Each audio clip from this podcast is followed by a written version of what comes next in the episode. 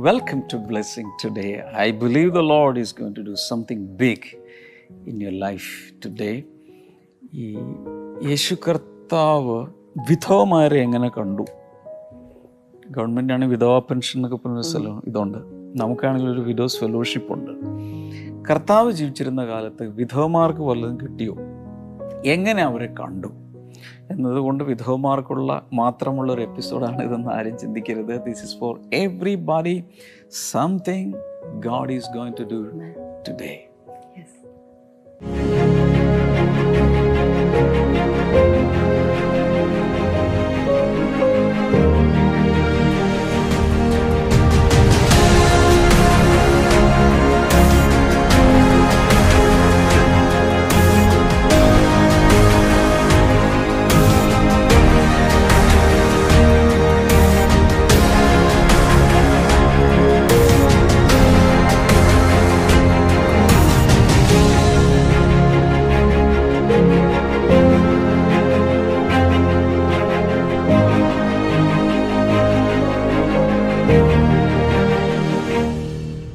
ഇന്നത്തെ സ്പോൺസേഴ്സിനെ നമുക്ക് ആദ്യമേ പ്രാർത്ഥിക്കാം. ഇന്നത്തെ നമ്മുടെ ആദ്യത്തെ സ്പോൺസർ അഷ്ടമുടിയിൽ നിന്ന് സിസ്റ്റർ വനജയാണ്.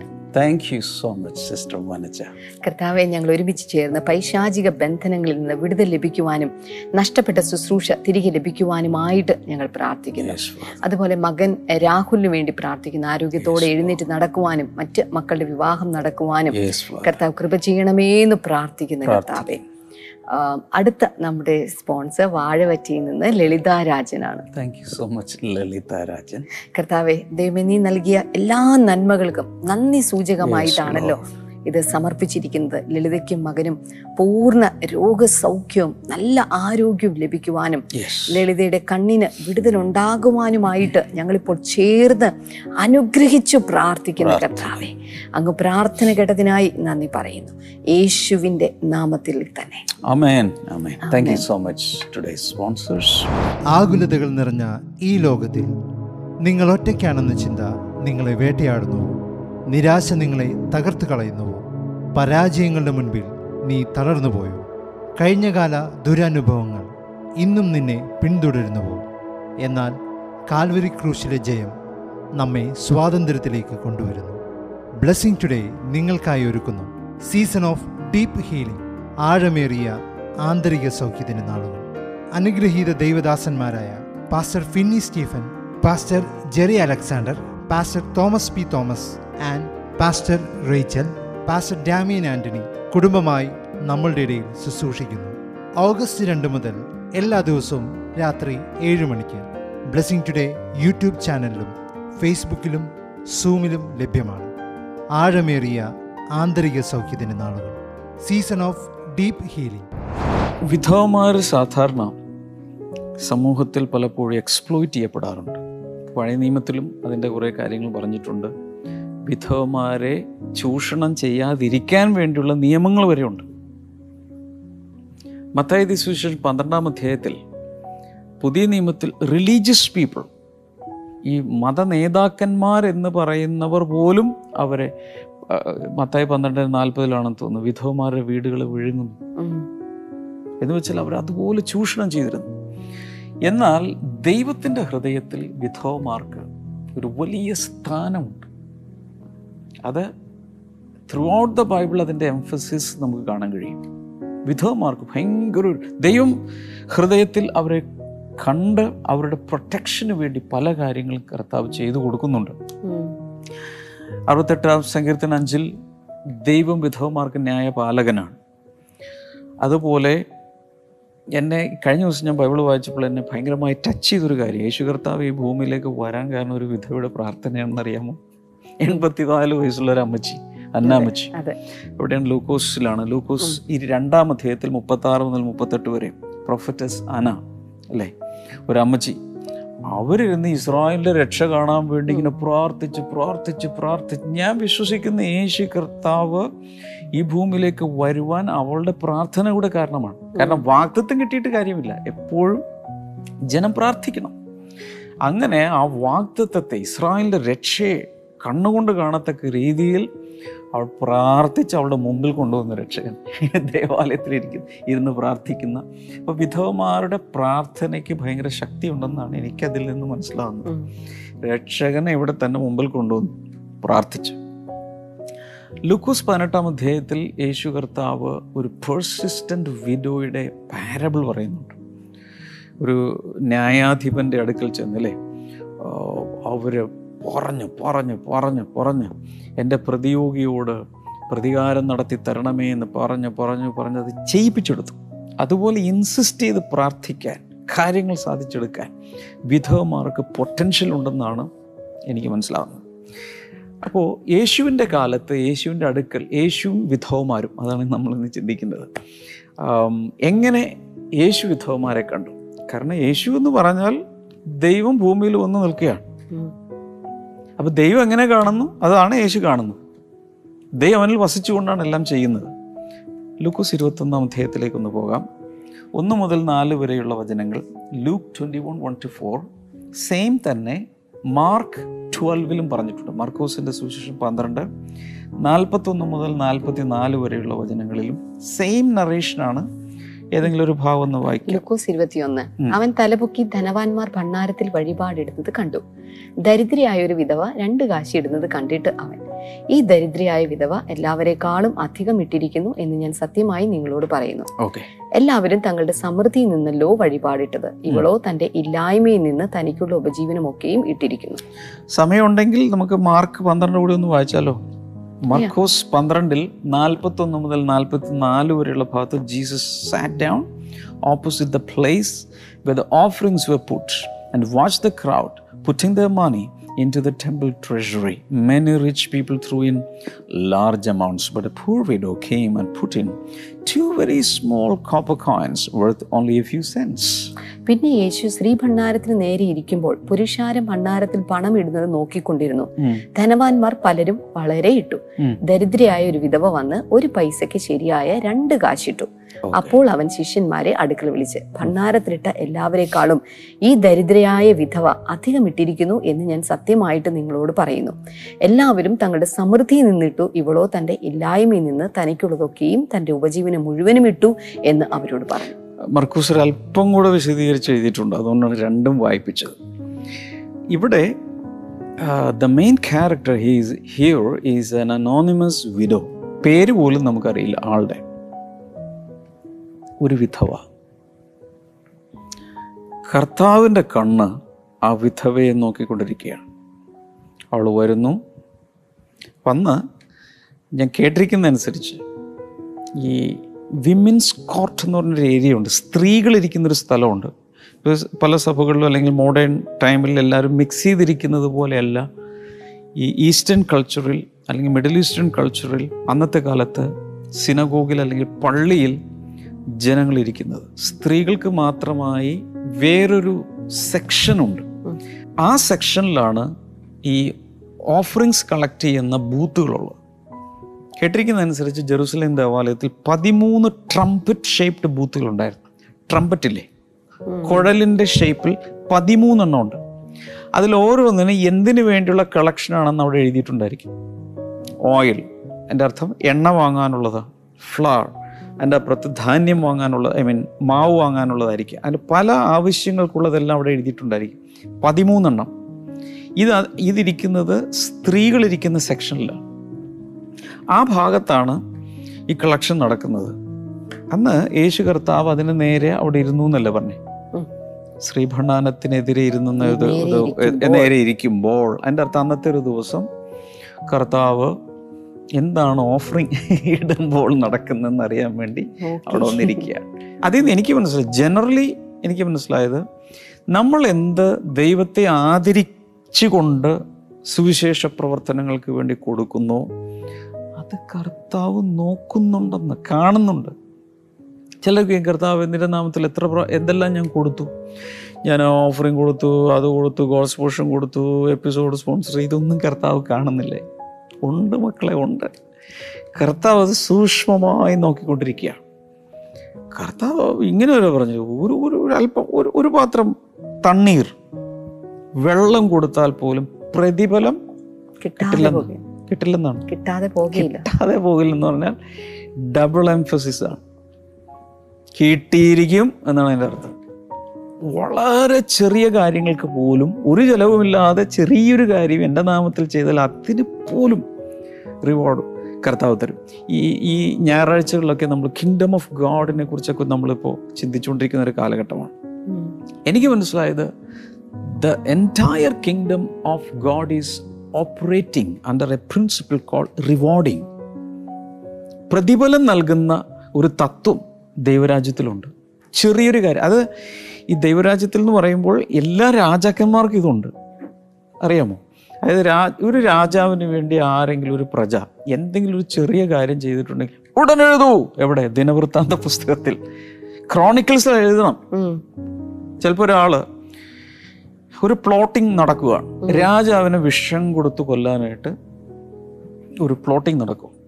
അപ്പൊ കിച്ചണിൽ ഒരു പെൺകുട്ടി ഇതെങ്ങനെയോ അറിഞ്ഞ് ഇത് എന്ന് രാജാവിനെ അറിയിച്ചു.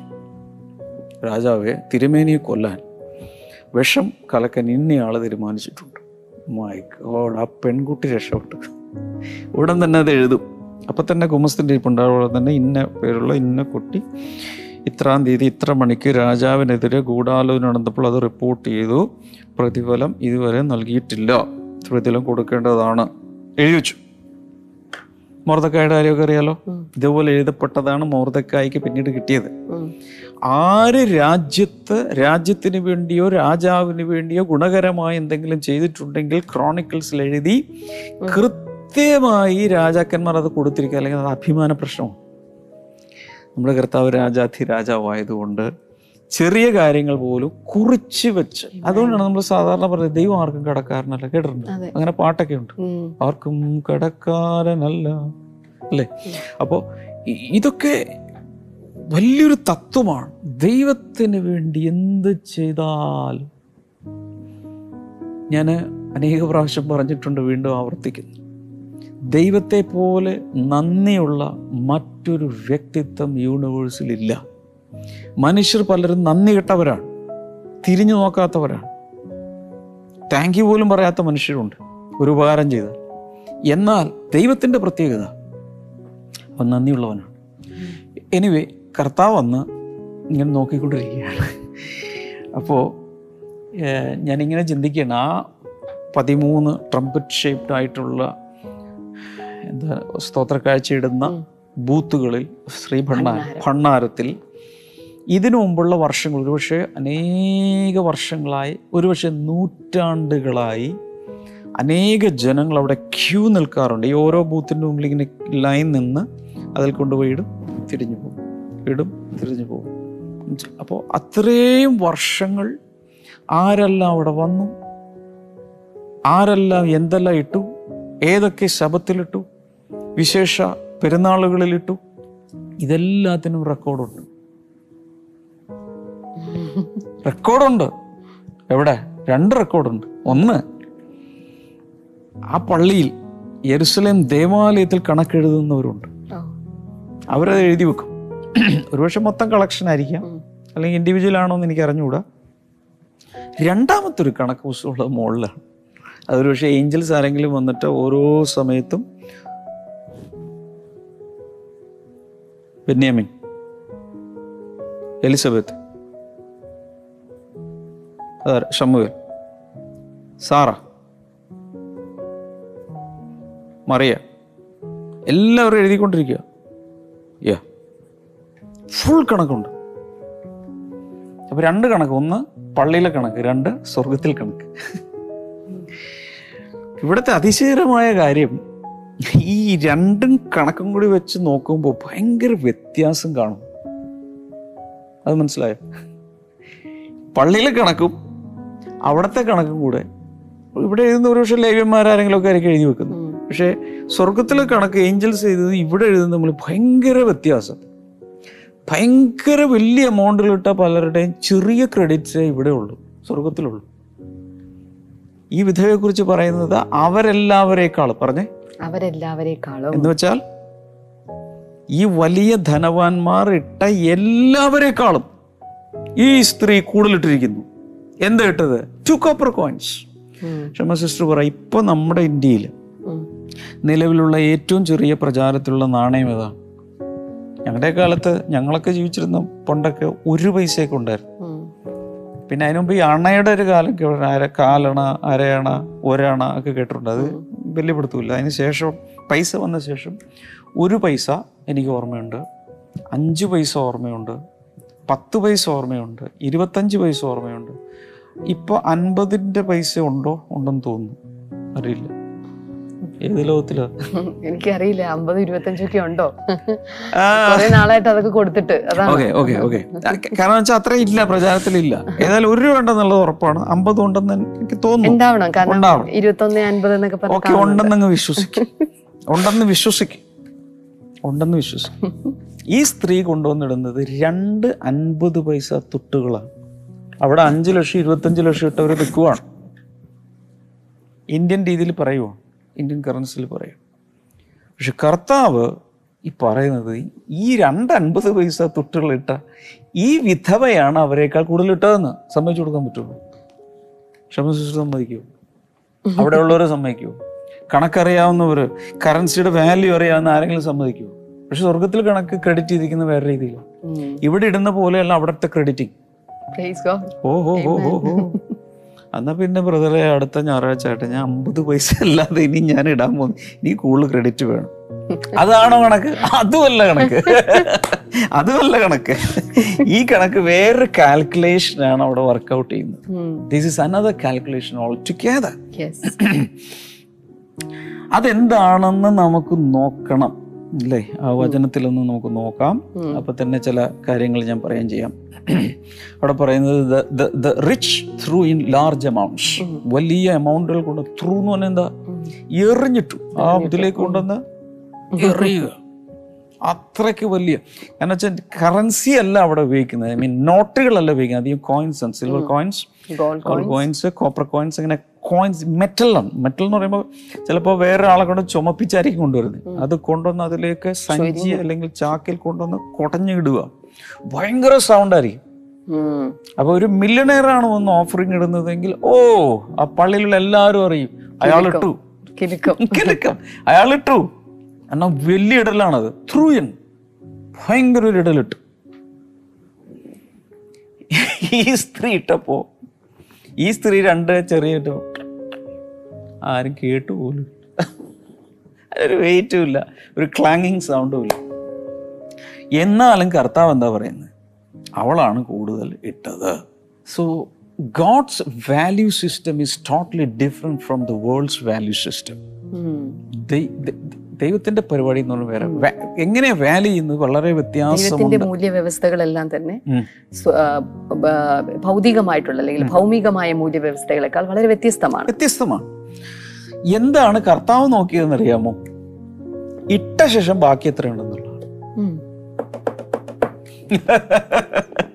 ഇട്ട ശേഷം ബാക്കി എത്രയുണ്ട് കയ്യിൽ? ഇതാ കർത്താവ് നോക്കുന്നത്. ധനവന്മാരിട്ട ശേഷം അവരുടെ ധനവനം ഇട്ടപ്പോൾ അവരുടെ ഉള്ളതിൽ നിന്നോ? അല്ലെ? ഉള്ളതിൽ നിന്ന്. എന്ന് വെച്ചാൽ അവരുടെ ബാക്കിയുള്ള അവരുടെ സമൃദ്ധിയിൽ നിന്ന്. ബാക്കിയുള്ള ഒന്നും അനങ്ങിയിട്ട് പോലുമില്ല. ബാക്കിയുള്ള എല്ലാ ആസ്തിയും തമ്മിൽ റിയൽ എസ്റ്റേറ്റും ബാക്കിയുള്ള എല്ലാം കൂടെ നോക്കുകയാണെങ്കിൽ ഈ ഇട്ടിരിക്കുന്നത് ഉള്ളതിന്റെ അര ശതമാനം പോലും അല്ലെങ്കിൽ പോയിന്റ് വൺ 0.0001% അത്രേ ഇട്ടിട്ടുള്ളൂ percentage. ഉള്ളൂ. എന്നാൽ വിധവ ഇട്ടപ്പോൾ ബാക്കി ഇനി ഒന്നുമില്ല. അവളുടെ മടിശീലിൽ ഉപജീവനം മുഴുവനും ഇട്ടു. അങ്ങനെ എഫ് ഡി ഇല്ല. ഫ്രിഡ്ജിലില്ല.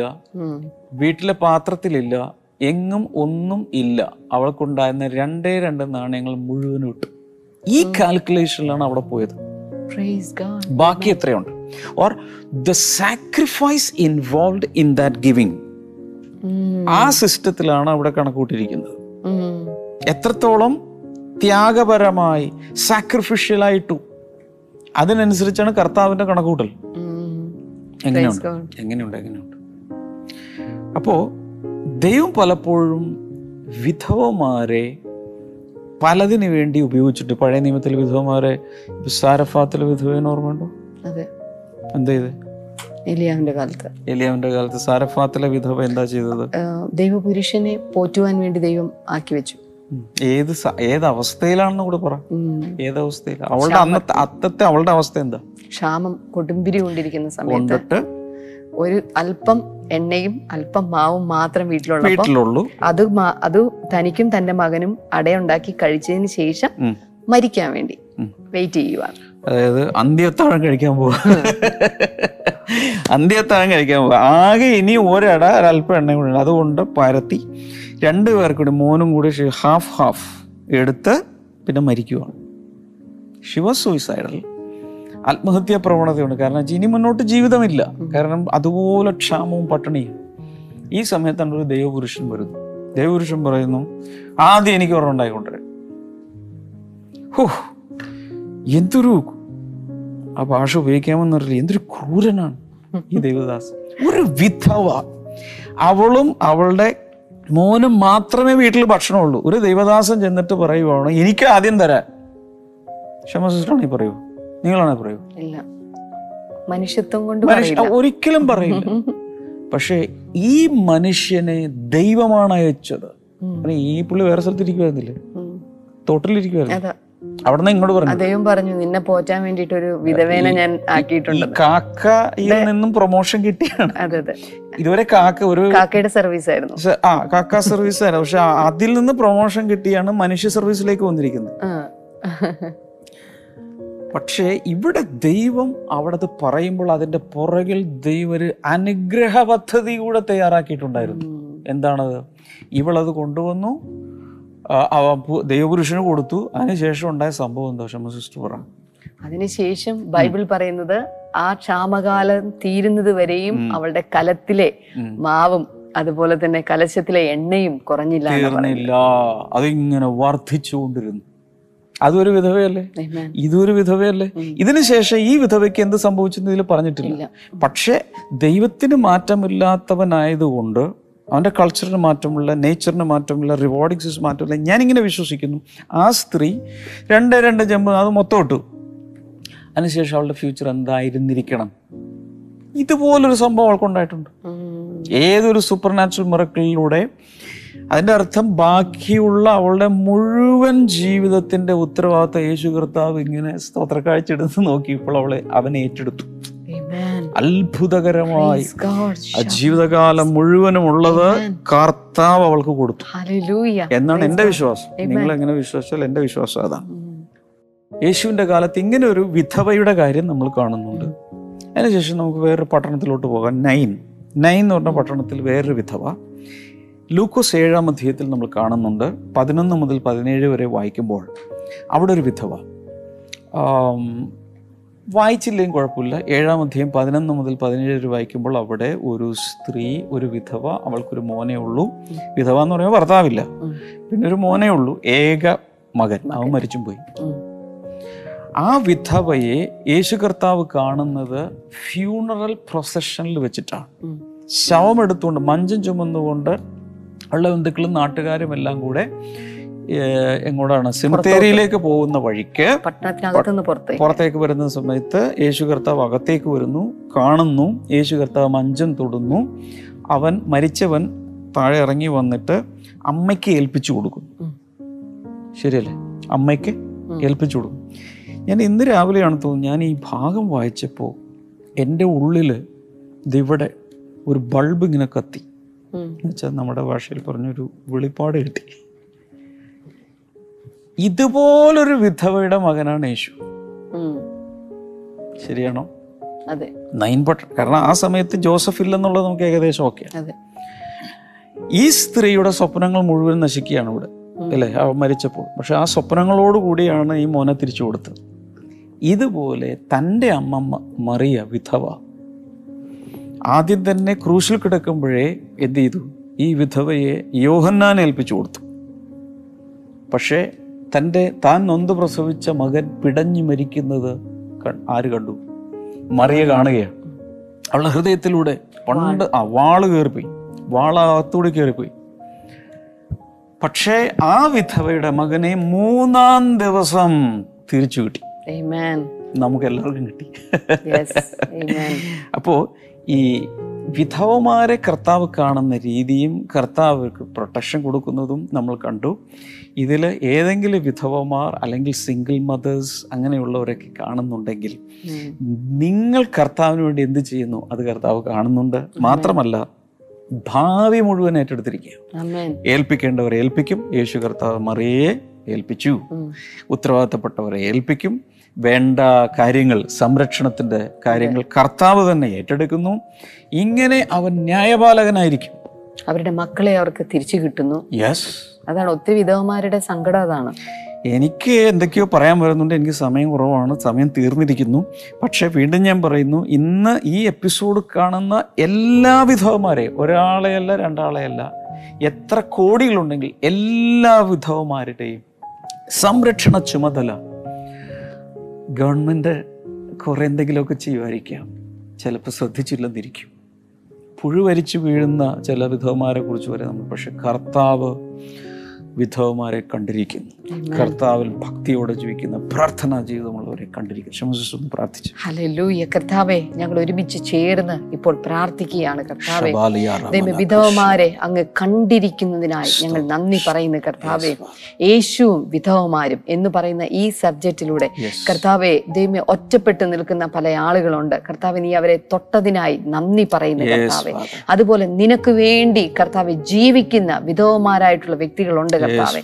അവരെ കർത്താവെ അങ്ങ് പ്രത്യേകമായിട്ട് അങ്ങ് കരുതിക്കൊണ്ടിരിക്കുന്നതിനായിട്ട് ഞങ്ങൾ അങ്ങേക്ക് നന്ദി പറയുന്നു കർത്താവേ. ഹരലൂയ ദൈവമേ നീ ആരെയും കൈവിടുന്നില്ല. ജീവിതത്തിന്റെ ഏത് തുറയിലാണെങ്കിലും ഏതൊരു അവസ്ഥയിലൂടെ കടന്നു പോകുന്ന വ്യക്തികളാണെങ്കിലും നീ അവരെയൊക്കെ നോക്കുന്നുണ്ടല്ലോ കാണുന്നുണ്ടല്ലോ എന്ന് കർത്താവ് ഇന്ന് ഞങ്ങളെ പഠിപ്പിച്ചതിനായി ഞങ്ങൾ നന്ദി പറയുന്നു കർത്താവേ. ഹരലൂയ താങ്ക് യു ലോഡ് രോഗികൾക്ക് വേണ്ടി ഞങ്ങൾ ഇപ്പോൾ പ്രാർത്ഥിക്കുകയാണ്. യേശുവിന്റെ നാമത്തിൽ രോഗസൗഖ്യം ഇപ്പോൾ ശരീരങ്ങളുടെ മേൽ വന്ന് ചേരട്ടെ എന്ന് പ്രാർത്ഥിക്കുന്നു. കണ്ണിന്റെ കാഴ്ചശക്തി നഷ്ടപ്പെട്ടു പോയ ആരുടെയോ കണ്ണിന്റെ കാഴ്ചശക്തി കർത്താവ് വീണ്ടെടുത്ത് കൊടുക്കുകയാണ്.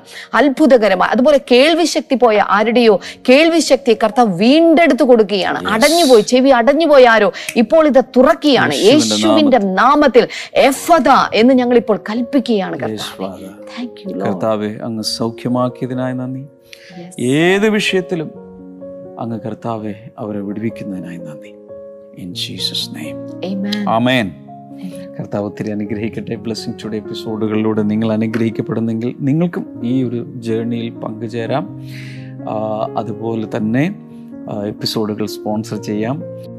നിങ്ങൾക്ക് പ്രാർത്ഥന വിഷയമുണ്ടെങ്കിൽ ദയവായി പ്രെയർ ലൈനിൽ വിളിക്കുക. കർത്താവ് നിങ്ങളെ തീർച്ചയായും കേട്ട് ഉത്തരമരുളും.